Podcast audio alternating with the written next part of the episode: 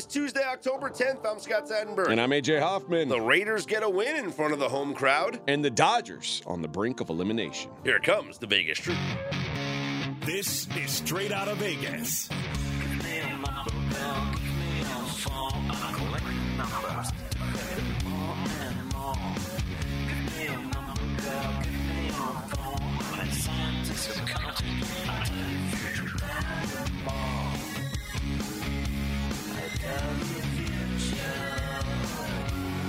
We are Straight Out of Vegas AM, your daily destination for sports conversation with a Vegas lean. Here's what you need to know to start your day. The Raiders get a 17-13 win over the Green Bay Packers. Diamondbacks beat the Dodgers, have L.A. on the brink of elimination. And the Braves steal one from the Phillies. What is the Vegas lead here, Scott? It's the start of the NHL season tonight, AJ. Let's go! Let's start with football. All right. We'll talk hockey later. Don't worry. Just for you. Later this year? I guess later in the show. The Vegas Raiders with a 17-13 win over the Green Bay Packers in a game that was boring, that was sloppy, that was Jordan Love's worst game of his career, and Josh McDaniels getting bailed out for another asinine decision. 4th and 2. Let's try a 50-plus yard field goal to only put us up by 7, or we could go for the first down and end the game right then and there. But no, we kick it. Doink! And the Packers had a chance to win the game. Yeah, you don't have Sebastian Janikowski anymore. Those 50-yarders aren't a free square anymore. It wasn't a fun game to watch, but I think the guy who really, suffered the most for this game was Jordan Love. This game showed a lot of his warts. Mm. And for the first time really this season, because he's had ups and downs throughout the season, after the game last night was the first time that I saw people saying, yeah, this guy's not a starter in the NFL. And some of the stats that you saw last night were, it made you think, yeah, maybe he's not a starter in the NFL, particularly on balls thrown down the field. Mm-hmm. The numbers were, what's the right word? Pathetic? Yeah. So Jordan Love, 6 of 24 on passes 20 or more yards down the field with 2 interceptions, no touchdowns. He is charted as being accurate on only 5 of the 24 attempts. That's the 3rd lowest in the NFL, that according to PFF. And here's another stat, on passes thrown over 5 yards. So we're not talking about 20. We're just talking about more than 5 yards. In the last 2 weeks, 14 of 32 with 5 interceptions and 0 touchdowns. That's not good. That's not good. So, and listen, if you can't get explosive plays against the Raiders, you're not going to get a lot of explosive plays. And that's... It's starting to look like maybe that's the bugaboo with Jordan Love, is the ability to go down the field. Everything around the line of scrimmage, the dinking and dunking is fine. Although even then, some of these guys are doing it now where they look like wizards. Mm-hmm. Brock Purdy's not even a real human. I'm convinced he's got some sort of magic spell on him or something that's just making everything he does turn to gold. But he's not having to go and make explosive plays, but everything's working for him.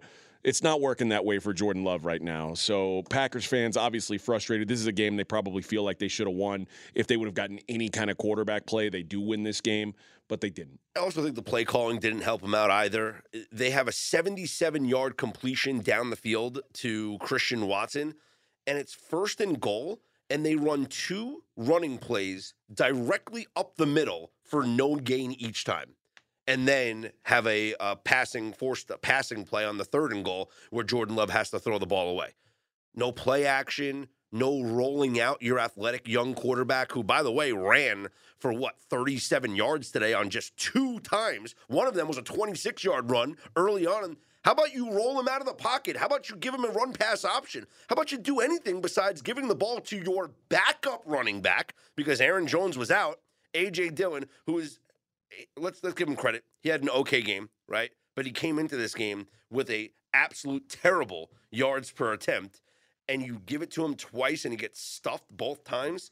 It's just I didn't think LaFleur helped this guy out a little bit last night. Well, listen, and not having Aaron Jones didn't help him. Mm-hmm. There were a lot of drops that didn't help him. So it's not all on Jordan Love, but at the end of the day, that's who's going to, when you're the quarterback, you get more of the blame or more of the credit than you should get and more of the blame than you should get, but just not a great night for him. And, you know, this is a division that seems like with the Vikings unable to really do anything yet and the Bears are dreadful, it feels like, man, a second playoff team out of this division, it would obviously be the Packers, it feels like. And we have to really you got to get something. We have to really now take a hard look at this team whose one win against the Bears we throw out because the Bears we know are trash. Sure. They beat the Saints in come-from-behind fashion after Derek Carr gets knocked out of the game with a 17-0 lead. Yeah. And the Saints, even, you know, give Jameson, you know, credit for doing whatever, but, you know, he's not Derek Carr, and the offense just didn't move that well under Winston. Yeah. Then last week they were non-competitive against the Lions. So do we even think this Packers team is at this point mediocre at best? Like this is not a good football team. I think we talked about this, and I'm certain. Mackenzie, where are they in our rankings when you look at like the 4 metric average we have here? Yeah, upgraded it to 5 metrics this year. Let's see. Let's do it. Green Bay entering week 5, so it doesn't count their loss. They were 18th. Yeah, I feel like that's too high. I think they're going to be downgraded. It'll be downgraded after last night. Yes. Maybe the worst performance against their worst competition of the season. Did we have this exact conversation either a week or 2 weeks ago where I said it feels like Green Bay is an average roster, and if they can get average quarterback play, they can be an average team, and if they don't get average quarterback play, they're going to be a bad team. And the last 2 weeks particularly, it's been not even acceptable quarterback play. It's been bad. It was right after the Thursday night game you said that, and it has come to be true. It's another game, though, where they had that 177-yard pass. Their EPA per play is decent. It's 12th in the league entering this game. But their success rate, which a lot of people say is more predictive, 26th on offense. Maybe once you're out of tricks from LaFleur, you really don't have a lot to go back to on a down-in and down-out basis. And I guess we talked about how bad Jordan Love is throwing the football downfield. But all it takes is to get one of those catches, and they got one explosive. They got very little outside of that. Yeah, and it seems like that's the thing every single week. They try and try and try, and all they get is that one explosive play.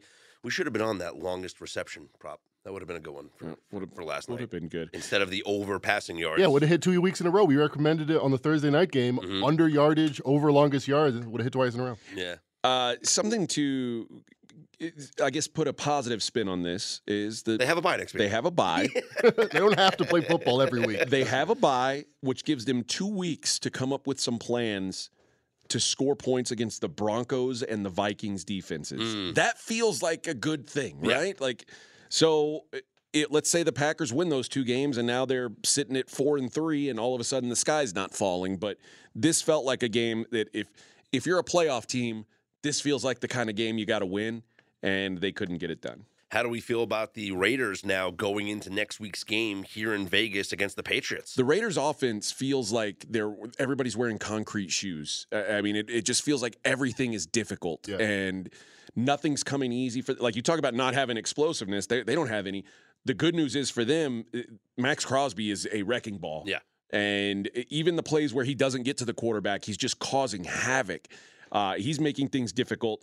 But the offense worries me because the last couple of years, it's been like the Raiders have been kind of, you know, the offense has been good and the defense has been okay. Yeah. I hate to say Jimmy Garoppolo's a downgrade from Derek Carr, given what we know about Derek Carr today. But Jimmy Garoppolo's a downgrade from the Derek Carr that's been playing for the Raiders the last few seasons. So things don't seem to be coming easy for them. And I don't know if it's play calling. I don't know if it's what. But Devonta Adams isn't getting open all the time. Well, I think also what we saw last night was Devonta Adams without a week of practice because Jimmy Garoppolo only targeted him 4 times, and 3 of those targets came in the fourth quarter. Yeah. Through the first 3 quarters of the game, it was 1 target, 1 catch for 12 yards. Peyton Manning was losing his mind. Yeah, say what you will about like, oh, Jair Alexander, and he's locking him up. No. You throw the ball to your best player. It doesn't matter how many times he catches it. You just throw it to him because he's going to make plays. Jamar Chase caught 15 passes on Sunday. He's always open. Yeah, he's always – there's another word in there. Yeah, but how do you – it was clear that maybe it was just Jimmy saying, hey, We didn't work together all week in practice. I was out with the concussion. You had the shoulder. Yeah, I'm just going to look for other guys. Well, it's also this. Inexcusable to only throw to Devonta Adams 4 times. I agree with that. But last year, the things were a lot easier for the offense because Josh Jacobs was running for 1,600 yards. Mm-hmm. Now through 5 weeks, he's at 235 yards. I mean, the game last night was his highest rushing output of the season at 69 yards. Nice. That's not nice enough, though. Mm-hmm. Like, this guy's averaging 2.9 yards a carry. That's what opened things up for the offense last year, and now they're taking away Josh Jacobs. Jimmy Garoppolo is not good enough to beat you by himself. So will the student beat the teacher next week? Raiders and Patriots. Well, the Patriots are the most pathetic offense in the NFL, not named the New York Giants, but this is a team that just had back-to-back horrific beats. And Belichick getting embarrassed on a week-in, week-out basis. What do we think about the Raiders' chances at home here? What's the line on that game? It is Raiders -3. Look-ahead line was Pick'em. And I looked before the Monday night game, it had already moved to 3. So this is all a reaction to the Patriots. Raiders, you know, they passed. No move for the Patriots. No move for the Raiders. Jimmy Garoppolo looks incredible compared to Mac Jones. I've been sitting here shitting on Jordan Love and Jimmy Garoppolo. What happened to Mac Jones?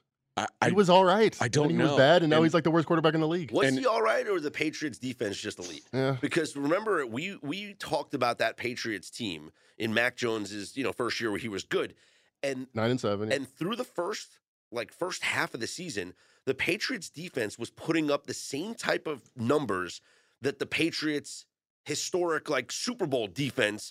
No, which one? There was the whatever year. I'm messing up the years. The year they were really good. There was one year where the Patriots put up a historic defensive metrics, and those numbers were being duplicated by the Mac Jones team. Yeah. So was Mac Jones really that good, or was he just doing what Mark Sanchez did, which is play to the strength of your team? I tend to think it's the latter. No disrespect to Mark Sanchez. Shout out, my guy. I was thinking about this, last season, their coordinator situation was a mess. They had a defensive guy calling offensive plays. It was just a nightmare scenario for a second-year quarterback. But now he's got Bill O'Brien, and that nightmare scenario continues. They are 32nd on offense. Yeah, can't get much worse than that. And I'll be honest. And normally, I'm the first one to raise my hand to throw some shade at Bill O'Brien. I don't necessarily think it's bad scheme. I think it's. Mac Jones just isn't a very good player, but I heard a lot of the talking heads talking about if Mac Jones had Kyle Shanahan, he'd be Brock Purdy, which is a really easy thing to say. Yeah, Dan Orlovsky said that, and he got shut down by a lot of people. I will pile on, no. You can't just be terrible and then just be like, oh well, maybe if I had a better coach, I wouldn't be bad. No, come on. I don't get that. I mean, it's the one Mac Jones can't say, well, if I had a different head coach, I'd have some success. Although he has people talking, apparently. He has, people around Mac Jones are not happy. Well, whatever that means.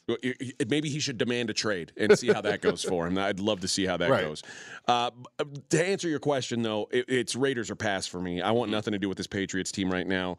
I'm thinking, I can buy low on the Patriots. Yeah. No thanks. Falling knife. Yeah, I don't want to buy low on the Patriots. I want nothing to do with them. Let's take a look at the injuries around the league because there are some notable ones. We know the Cowboys will be without linebacker Leighton Vander Esch for 4 to 6 weeks. How big of a blow is this to the Cowboys defense, AJ? I think it's pretty massive. That middle linebacker position for that team has always been pretty key, and he's another guy in a long line of them. I don't know that the Cowboys defense, if maybe we overrated it early and now all of a sudden, we're going to see them fall off some and we can say, well, it's Leighton Vander Esch isn't there or Trayvon Diggs isn't there. You can make a lot of excuses, but it could just be maybe they weren't as good as we thought they were after 2 weeks because they played the Jets and the Giants. What is it with the Cowboys middle linebackers and getting hurt? It's like Sean Lee is out. We have to bet against them. Leighton Vander Esch is out. We have to bet against them. Devon Achane, the talented running back for the Miami Dolphins, is being evaluated for a knee injury. He was going through – no one said about anything about an MRI or missing time, but No one's updating on the situation. They're just saying that he's being evaluated for a knee injury. I guess that's what happens when you run for 151 yards on 11 carries. Well, the good news is he's their backup running back. Yeah. So the Dolphins offense, I'm guessing, will be just fine. Just a little more heavy Raheem Mostert day. The Jets will be without their best offensive lineman for the rest of the season. Elijah Vera Tucker tears his Achilles for the second straight season. And the injury last year also happened in the game at Denver. Man. Maybe they should change the turf there. Is he their best offensive lineman at this point? Yes. He's better than Dwayne Brown at this point? Yeah, well, Dwayne Brown's not healthy, and Tucker plays multiple positions. Okay, yeah. I mean, either way, like, anybody who does the job that's called protect Zach Wilson, those guys are important for the Jets right now. Well, it's important to open up holes for Breece Hall. That too. And so without Vera Tucker, you wonder how effective now Breece Hall is going to be running the football. The Bills, Matt Milano, as well as defensive tackle Daquan Jones, sidelined indefinitely. This defense is a mash unit. And what did I just hear? They're signing Josh Norman? Like, they're just picking up anybody at this point. It's random guys from Sunset Park, as RJ would say. Yeah, I mean, when you talk about Tre'Davious White, Matt Milano, Daquan Jones, you're talking about three of probably their five best players on that side of the ball. That's if they've got a fully healthy roster, which they don't, because Von Miller hasn't played a single game this year. It's starting to pile up. And unlike the Cowboys, I'm pretty certain the Bills' defense was good. And I say was in the past tense, like, you know, with maybe some cautious optimism that they can still be good, because, I mean, at the end of the day, the Jags didn't like wreck them, you know, but given the givens, it seems like it's going to be a lot harder to slow down teams like the Miami Dolphins and the Kansas City Chiefs, you know, in the playoffs than it's going to be with those guys. So it's some big losses, man. And both guys out for the season. Both of them are going to need surgeries. Well, presumably out for the season. I guess they haven't officially said on either one, but they're both going to have surgery. The wild card teams just keep winning in the Major League Baseball postseason, as the debate continues about whether or not the week off for division winners, the top seeds, is actually hurting them in the postseason. The Diamondbacks yesterday beating the Dodgers 4-2. They've now won four straight games to start this postseason and have the Dodgers, the best team in the National League in the regular season, 100 wins, on the brink of elimination as they go now to Arizona for game 3. Mackenzie, what's the odds on this series right now? Diamondbacks minus 600. 600 for the Diamondbacks against the Dodgers. They still got to win two more. No, they got to win one. 3 out of 5 divisional round. Oh, is it 3 out of 5? Yeah. Oh. And they have two games. The next two games are going to be in Arizona. It's the Dodgers just don't have the pitching. That's the thing. I mean, it's got to be a rare thing that teams who win 100 games lose their first two home playoff games. Yes, it's extremely rare. And it's happened now twice this season. This is from ESPN Stats and Information. In the first 118 postseasons all time, only 3 100-win teams lost their first two games at home. This year, both the Dodgers and the Orioles did it. Unbelievable. And I think the week off, yes, it hurts. Baseball is a everyday sport. Rhythm game. It's a rhythm game, and you can set up your pitching all you want, but when guys don't pitch for 6, 7, 8, 9 days, they're not used to it. We're going to do a lot of this coming up later on today. Former Major League pitcher Josh Towers and I are going to record a divisional series continuance recap podcast, so that'll be out later today on this Straight Out of Vegas feed. So you guys were kind of pessimistic on the Orioles for a 100-win team. You didn't think they were like one of the better teams. So far, we're crushing the Major League Baseball postseason. I mean, I don't want to get ahead of ourselves, but we picked the Rangers to win the series. We picked the Astros to win the series. I mean, that split 1-1. We picked the Diamondbacks to beat the Dodgers. Nice. We picked the Phillies to beat the Braves. Looking good. And your boy personally is just 9-1 in the postseason with my only loss is the Rays series bet. What happened? Not an individual game bet, but I bet the Rays series. But my did he get that one wrong? And it wasn't even close. The Rays loser. Individual games are on fire. I didn't want, all right. And we're still holding on to that Phillies to win this series against the Braves ticket. But the Dodgers, I just think it's lack of pitching. They do not have pitching, injuries lining up, whatever you want to call it, but Lance Lynn now has to start your do-or-die game on the road in Arizona. It's Lance Lynn? Now, it's going to be Brandon Fodd that gets the start for the Diamondbacks, and so you're not confident on him. Didn't he throw a shutout in the? He did really well in his first wild card game in his first postseason start. But it's like, if you're the Dodgers, you won 100 games in the regular season, and your season comes down to Lance Lynn. Yeah, like, come on. Where's Gingergard? Where's Dustin May when you need him? Yeah. All these guys are hurt, and where's Trevor Bauer when you need him? Right, he's healthy. I follow him on TikTok. Dominating Japan. That's what he's doing, man. So, and remember, they made the decision to not bring Walker Buehler back this year. Yeah, like he was ready to go, available, and I mean, a healthy Walker Buehler is probably their best pitcher. I mean, and who knows if he's healthy right away or not? But you would have that guy available, and would you rather your season be on the line with Walker Buehler out there or Lance Lynn? I don't even think there's a question. Yeah, they say he was really, really close to returning this year, but it just didn't. They decided to play it safe. Yeah. And you know what? It's probably a smart move long term, but, man. Dodgers starting pitchers through the first two games of this series, a 40.50 ERA, 9 earned runs in 2 innings pitched. That's the worst starters ERA in the first two games of a series in MLB postseason history. Well, at least they set the record. How much of a demerit is it for Clayton Kershaw to be so bad in the playoffs? Because if he didn't know the playoffs existed, he'd look like the best pitcher ever. Yeah, and he got over that hump the one year, but again, COVID, we don't count it. Go ask the Lakers about that. Dodgers, by the way, are a favorite in Game 3, -148 at the Diamondbacks, +124. You backing the Diamondbacks for the sweep? Yeah, of course. All right. They're down and out, bro. Come on. Also, history made last night. A 8-5-3 double play to end the game. The first 8-5-3 double play in any postseason game in MLB history. Now let's go over the numbers. How did this happen? Well, if you 8-5-3, yes. So with Bryce Harper on first, with one out, Nick Castellanos at the plate, and I'd like to apologize for anything I'm going to say. And there's a deep drive by Castellanos. Castellanos blasts one to center field that Harper clearly thinks is going to go. If not a home run, it's going to go off the wall. So he takes off and does what you should never do as a runner on first with a fly ball, and that's go past second base, right? That's the number one rule. Yeah.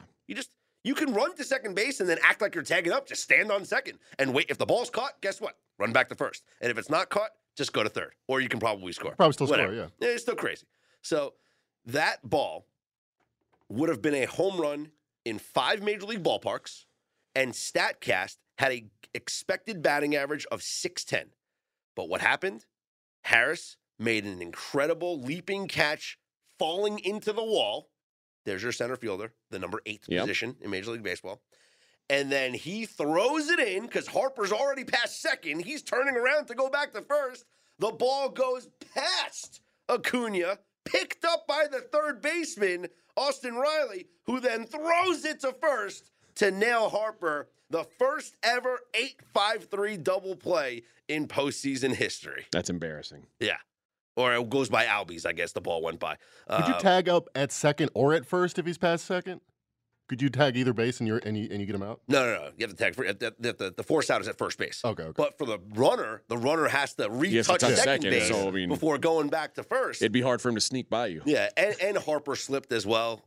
It was just it was a great catch. It was a great catch. They're down 1.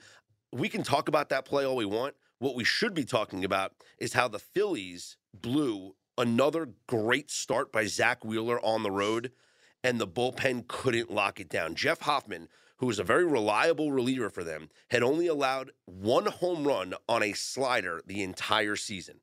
And he gives up a 3-run shot to Riley on a slider, an extremely rare occurrence because Riley only had 1 hit on an outside slider this entire season. And I saw people saying, oh, mistake pitch. That's not a mistake pitch. No, great pitch. That's an out pitch. And it looked like Austin Riley was like trying to foul it off. Like it looked like he was just trying to stay alive and like started just swinging. And you know, when you start your swing and you go, oh God, I shouldn't be swinging at this. And you just try to touch it and get it. He threw the bat at it. Yeah. And it just went. It just went. You talk about power. Yeah. There's some power in there. Yep. And so it was a 4-0 lead for Philly in the 5th inning. And then 4-1 turned to 4-3 on the D'Arnaud home run, and then Riley's home run made it 5-4. And we know what happened with the double play in the ninth. So, Mackenzie, what's the odds now for the division series between the Braves and the Phillies? It's tied up at a game apiece, but the series now shifts to Philadelphia, where the Phillies, all they got to do is win their two home games, and they'll win. Braves are minus 135 favorites. Take back plus 115. All right, so it's a little shorter than what the pre-series line was. It's because they beat Zach Wheeler. Well, the pre-series line, the Braves were more favored than this. They stole home court advantage. Exactly. And it's the, they both have this.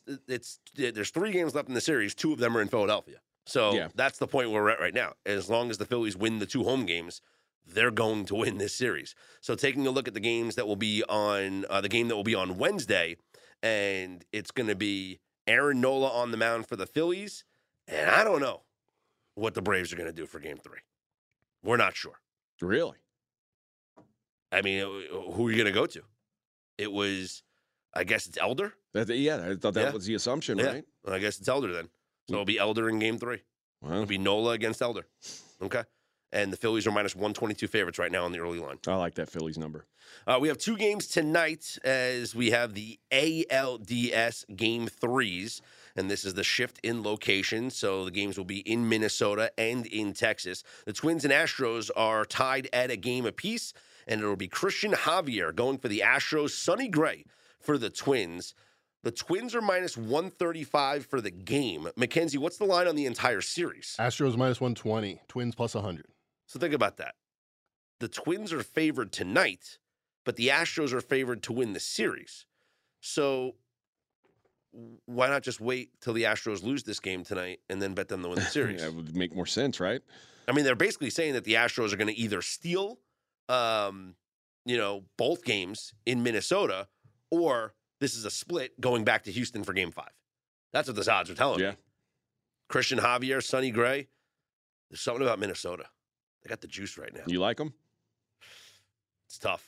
I love the Astros, but Sonny Gray, the way he's pitched, and at home, the crowd's going to be electric. They got the juice, man. All right. They got something going on. They were chanting, we want Houston. We'll see. Well, they got them. The Orioles, the other 100-win team, 101 wins in the regular season. They are down 0-2 to the Texas Rangers, and it'll be Nathan Eovaldi against Dean Kramer tonight as the Rangers look to finish off the sweep. And Dean Kramer dealing with some extra stuff there in the back of his mind, as he's got a lot of family in Israel. He's a dual citizen between the United States and Israel, and he's got a lot of his extended family is in Israel. And with everything going on there with the attacks and whatnot, he's got a lot on his mind. He said he never once thought about not pitching in this game tonight, but it is something that is in the back of his mind. Yeah. Again, these are professional athletes. I don't know how much any of that distraction gets to them when they're in the moment pitching. And I think it's better that he's on the road as opposed to at home. Maybe there's more distractions at home. I don't know. I'll ask Josh about this coming up later on this morning. But I think Kramer's got the goods to make this a low-scoring game. I don't have a feel for the side here, but I do like the under 9 because I think Kramer can limit the Rangers. I really do. And if Eovaldi does what he's been doing. I mean, how good was Eovaldi in the game against Tampa? 6 2/3, only 1 run allowed, 8 strikeouts, no walks. So if Eovaldi puts together another outing like that, I think the under is the play for me in this game between the Orioles and the Rangers. I like that. That's my lean right now. Mackenzie, where are we at for the World Series odds? I would imagine the Rangers are the favorite because they're Rangers and Diamondbacks might be up there as well because they're both up 2-0. Close, but you're way off. So the Atlanta Braves are the favorite, plus 265. Then the Rangers. Even though they're split. Yeah. Rangers, okay. Plus 340. Astros, plus 450. Phillies are 5-1. The Diamondbacks are 8-1. Okay. Why aren't we betting the Diamondbacks right now? Because they're not that good. I'm not saying that they're good, but they are up 2-0, and they're at home now. They just have to win one of these next 3 games. All right, so let's say they're through. What would you say they are as the Final Four team to win it all at that point? They're underdogs against anybody they play. But if you're just looking right now, them and the Rangers are in the best positions to advance to the championship series. So knowing that, isn't there value on the 8-1? Knowing that they're having, because what if they advance? Yeah. If they advance and they're in the Final Four, what's the number on them? It's going to be shorter than 8-1. Oh yeah. They'll be the fourth team, but it'll be shorter than 8-1. So I think take the shot on the 8-1 now. Yeah. little sprinkle. I don't know. I think they can win it all, though. Like, that's the question. They're such a fun team. No, because I think they'll lose to the Phillies. Well, there you go. Yeah. Phillies 5-1. Don't play futures on teams you don't think can win. They're so fun, though. You can do that at the beginning of the season because then you can hedge out. But, like, when it's down to the Diamondbacks and Phillies and you think the Phillies are going to win, you're going to be like, shit. And then Arizona wins the first two games of the series, and I'm like, what is going on? Team of destiny, maybe. Team of destiny. This show is sponsored by BetterHelp. How's your social battery right now, AJ? I know sometimes I get drained, and it could be easy to ignore your social battery and just spread yourself too thin, you know, especially when it comes to social gatherings and maybe just things you're not in the mood for. Well, do you know the right amount of socializing you need to do to keep yourself balanced? Therapy can give you that self-awareness, and you can build basically your routine that reflects what you need personally. Everybody's different in this way. That was a big driver for me when I was in therapy. I got a lot out of it, and it's so easy here.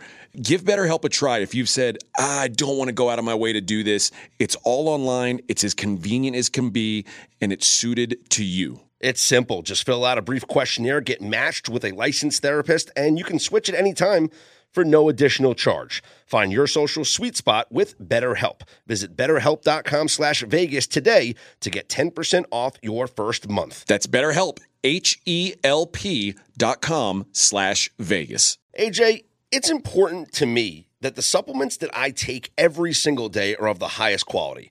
And that's why ever since they jumped the board as a sponsor with us, I've been drinking AG1, because for AG1, quality isn't just a buzzword. AG1's ingredients are heavily researched for efficacy and quality, and I love that every scoop has prebiotics, probiotics, digestive enzymes for my gut support, B vitamins for energy. It's got the magnesium and ashwagandha for stress support, also testosterone support, vitamin C and zinc to support my immune system. I don't get sick anymore. Well, you're welcome for introducing you to AG1. Yeah, bud. I mean, this stuff is incredible. And so many people have asked me, are you just reading commercials? No, man. AG1 is actually legit. And there's a reason why I drink it every single day. It just makes taking care of my health so much easier in general. So if you want to replace your multivitamin and more, start with AG1. Try AG1 and get a free 1-year supply of vitamin D3 plus K2 and 5 free AG1 travel packs with your first subscription at drinkag1.com/SOV. That's drinkag1.com/SOV. Check it out. 50 straight days of football continues tonight with Tuesday college football action. AJ, we have 3 games on the schedule. We do, and again, they're not pretty, but they're football games. I'll start with the early game. Louisiana Tech is at Middle Tennessee State. Louisiana Tech is +3 in this game. This will be my best bet of the pod. I don't understand this. Louisiana Tech catching points at Middle Tennessee. Like, Louisiana Tech's been a pretty solid team. Mm-hmm. Middle Tennessee's terrible. I've been fading them. It's been working. Louisiana Tech, where they're the best, is in their secondary. Take away Middle Tennessee's passing game. I don't know where their points come from. I think they can win this game outright. So Louisiana Tech on the road +3 will be my best bet for the night. What did Middle Tennessee do to deserve all these weekday games? Were they just like, we know you can't get a crowd on the weekend? They're 1-5. Yeah, listen. Not good. I think what you're going to see now is Conference USA has kind of taken over Tuesday. Mm. The MAC has Wednesdays, and Conference USA said, hey, their commissioner said, hey, let's do this. And we're going to start seeing these games, the Conference USA games on Tuesday. It's a good spotlight on their conference, I guess, if you want to call it that. How far is Murfreesboro from Nashville? About 30 minutes. Okay. Yeah, it's right around there. Nice. Liberty. -6.5 on the road at Jacksonville State. Jacksonville State, one of the cool stories this year. First year up from FCS, and, they're just 5-1. Yeah. No big deal. Rich Rod has it going. This is a curious matchup, though. Liberty, one of the best G5 teams in the country. You like the over? Over. Okay. Over. I worry a little bit about the over because Liberty moves the ball so slow. And, I mean, if you like Jacksonville State, if you think Jacksonville State can stay within the number, I'd probably like the over, but I'm not sure that they can. They may have to. They may be They may be on their defense may be on the field a lot. Come on, blind bet. If I told you Jamie Chadwell against Rich Rodriguez total 56, what are you doing? You're going over. I'd be cautious is all I'm saying. All right. Then Coastal Carolina. Speaking of Chadwell. Plus 6.5 at Appalachian State. And I kind of like the dog here too. Coastal plus 6.5. Appalachian State plays a bunch of close games. Their scoring margin in their FBS games this year is 7. So 4 games, they're plus 7. So getting 6.5 in this game, two teams that are pretty close in power ratings, feels like a lot of points here. So lean to Coastal, and I'm certainly going to be on Louisiana Tech. Don't you think? You think if Chadwell had his way, would he stay with Salter or rather have Grayson McCall? Ooh.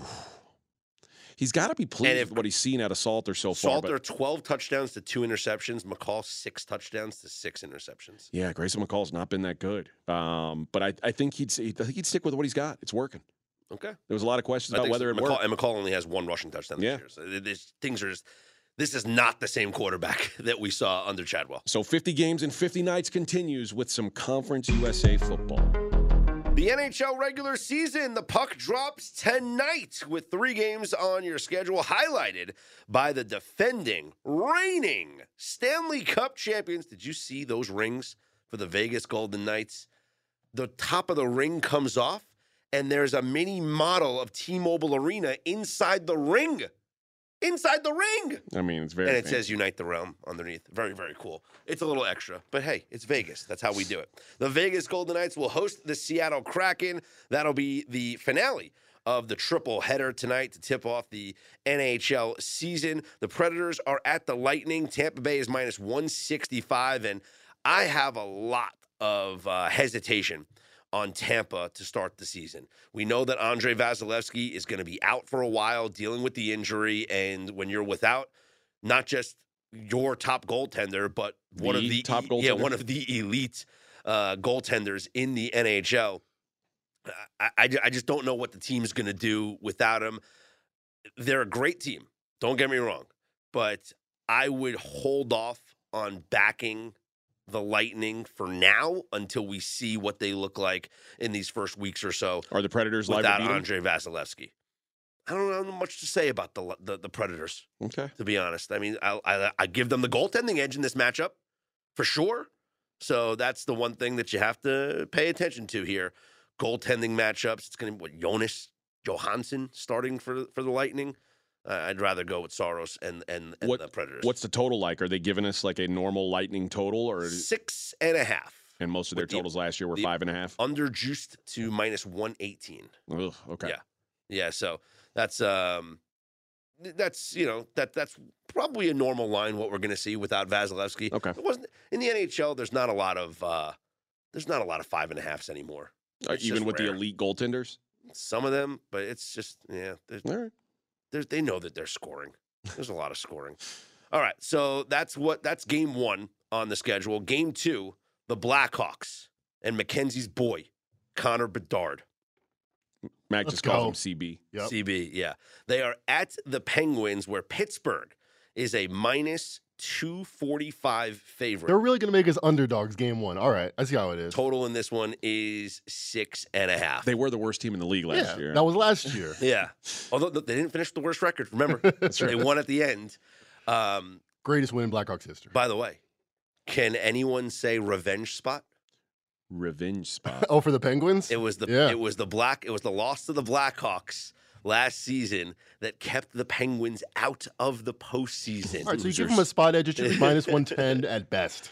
It could be a welcome to the NHL moment for Connor Bedard. Really cool moment the other night, too, where Bedard had a penalty shot against Marc-Andre Fleury, and Fleury took his legs out after, he didn't fall for the deke move. And as Bedard's on the floor or on the ice, Fleury skates by him and just gives him a tap on the legs. It was just kind of it was a respectful thing. It was like, welcome to the NHL, kid. Yeah. But it was just you should have seen Fleury just take his goaltending stick and just take the legs out from Bedard. But welcome to the NHL. Sit down, kid. But the main event tonight is the Vegas Golden Knights at home. They are minus 170 favorites. Shop around though, because this line is bouncing all over the place depending on the books. Here in Vegas, I got it at minus 154 at Circa. And you can shop around. Superbook's got 165. DraftKings FanDuel, they're at 170. So just look around, try and get the best lines, because some of these books are may not be as quick to move, or they could just be moving based on the action. I have to preface what I'm going to say by saying this. I have a futures bet on the Seattle Kraken to win the Stanley Cup. It's a long shot. It's 35-1, but they're my favorite long shot on the board. Okay. The Kraken are my favorite long shot. And what I mean by a long shot is a team that's beyond 25-30-1. I have bets on the top of the board, but my favorite long shot is the Seattle Kraken at 35-1 to win the Stanley Cup. Loved what I saw last year from them getting into the postseason as a young team, bringing in some veteran help. Guys like Yamamoto, Brian Dumoulin are going to help add some veteran presence to a young team that already has young. Matty Beniers was the Calder Trophy winner. It's just a very good team. And also, I did a little research, and well, that's what we do. And I found a little bit of a correlation in recent history to teams that have success on the AHL level and then future success at the NHL level. Now, what do you mean, Scott? What's the AHL? I'm talking about like the minor leagues. It would be the equivalent of like a baseball AAA team being really good, like winning the AAA, championship, the Pacific League or whatever. And then in like a year or two, seeing the MLB team do very good. There's a little bit of a correlation. Carolina has had one of the top AHL teams for a while. And what do we know now? Carolina is one of the best NHL teams. Yeah.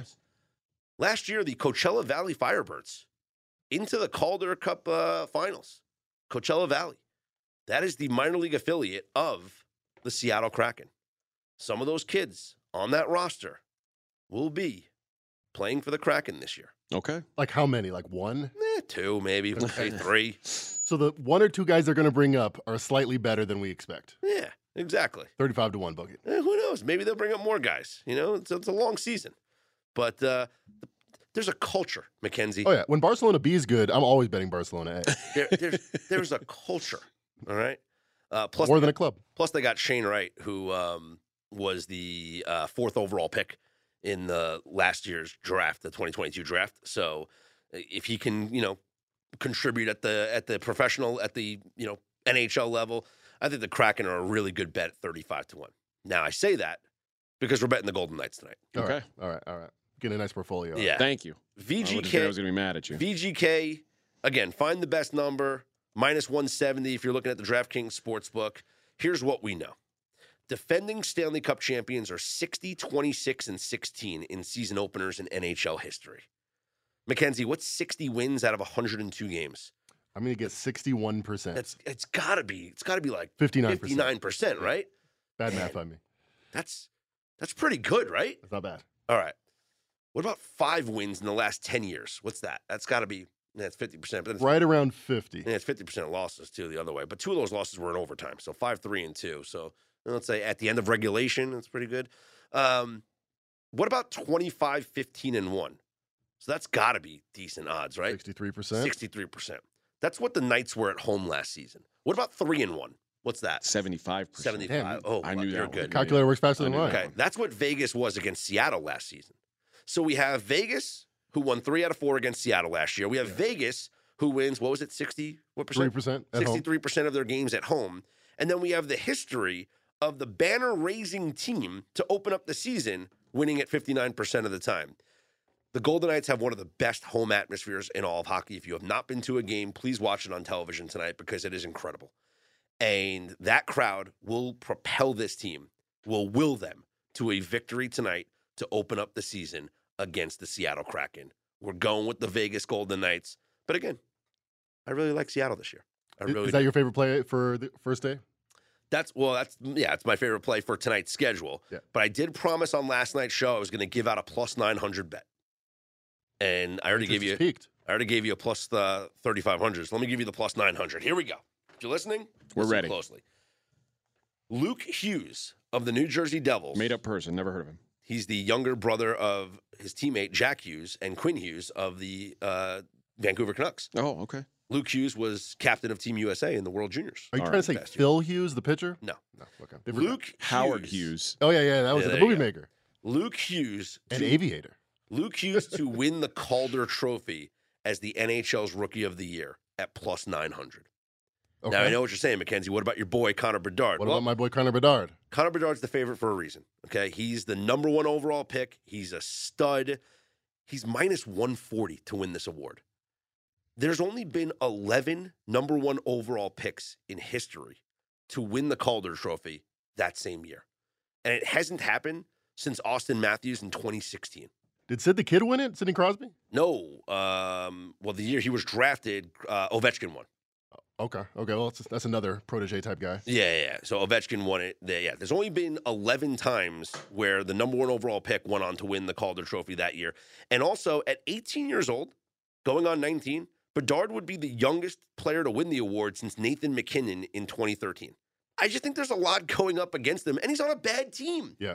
I understand the kid's going to score, and I don't want to root for injuries, but you're one injury away from a minus 140 favorite just not even being in the thing. Now you look at Luke Hughes. 20 years old. I mentioned the pedigree.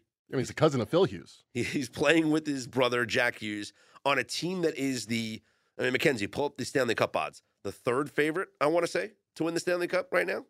Second favorite, maybe. Yep. Where the New Jersey Devils. They got to be top three favorite to win the Stanley Cup right now.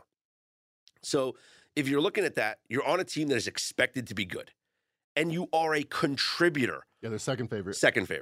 Carolina's the first favorite? Yes, 8-1. You're on a Stanley Cup contender, and you are a contributor. Fourth overall pick in 2021. Last season came up late in the year after the World Juniors and the college season ended, and made his debut April 11th, scored a goal in his second ever game, played in the postseason last year, and had 2 assists in a Game 3 win for the Devils against the Hurricanes. How is he a rookie again? Because he made his debut on April 11th last year. One of those weird rules, all right. Yeah. And he only played a couple of games and played in the postseason last year. He was the captain for Team USA. And this is like a weird thing.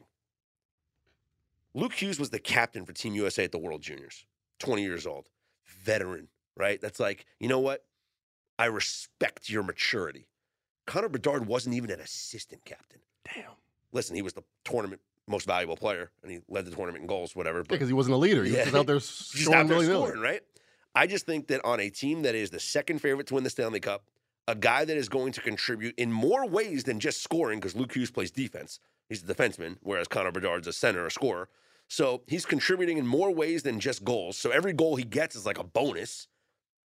And at plus 900, in the situation he's in, with the experience he got last year playing in the postseason, boy, I'll take that guy over an 18-year-old getting his first ever NHL experience to win this award. Plus 900 versus minus 140? No, you lose that battle. You lose that battle every time.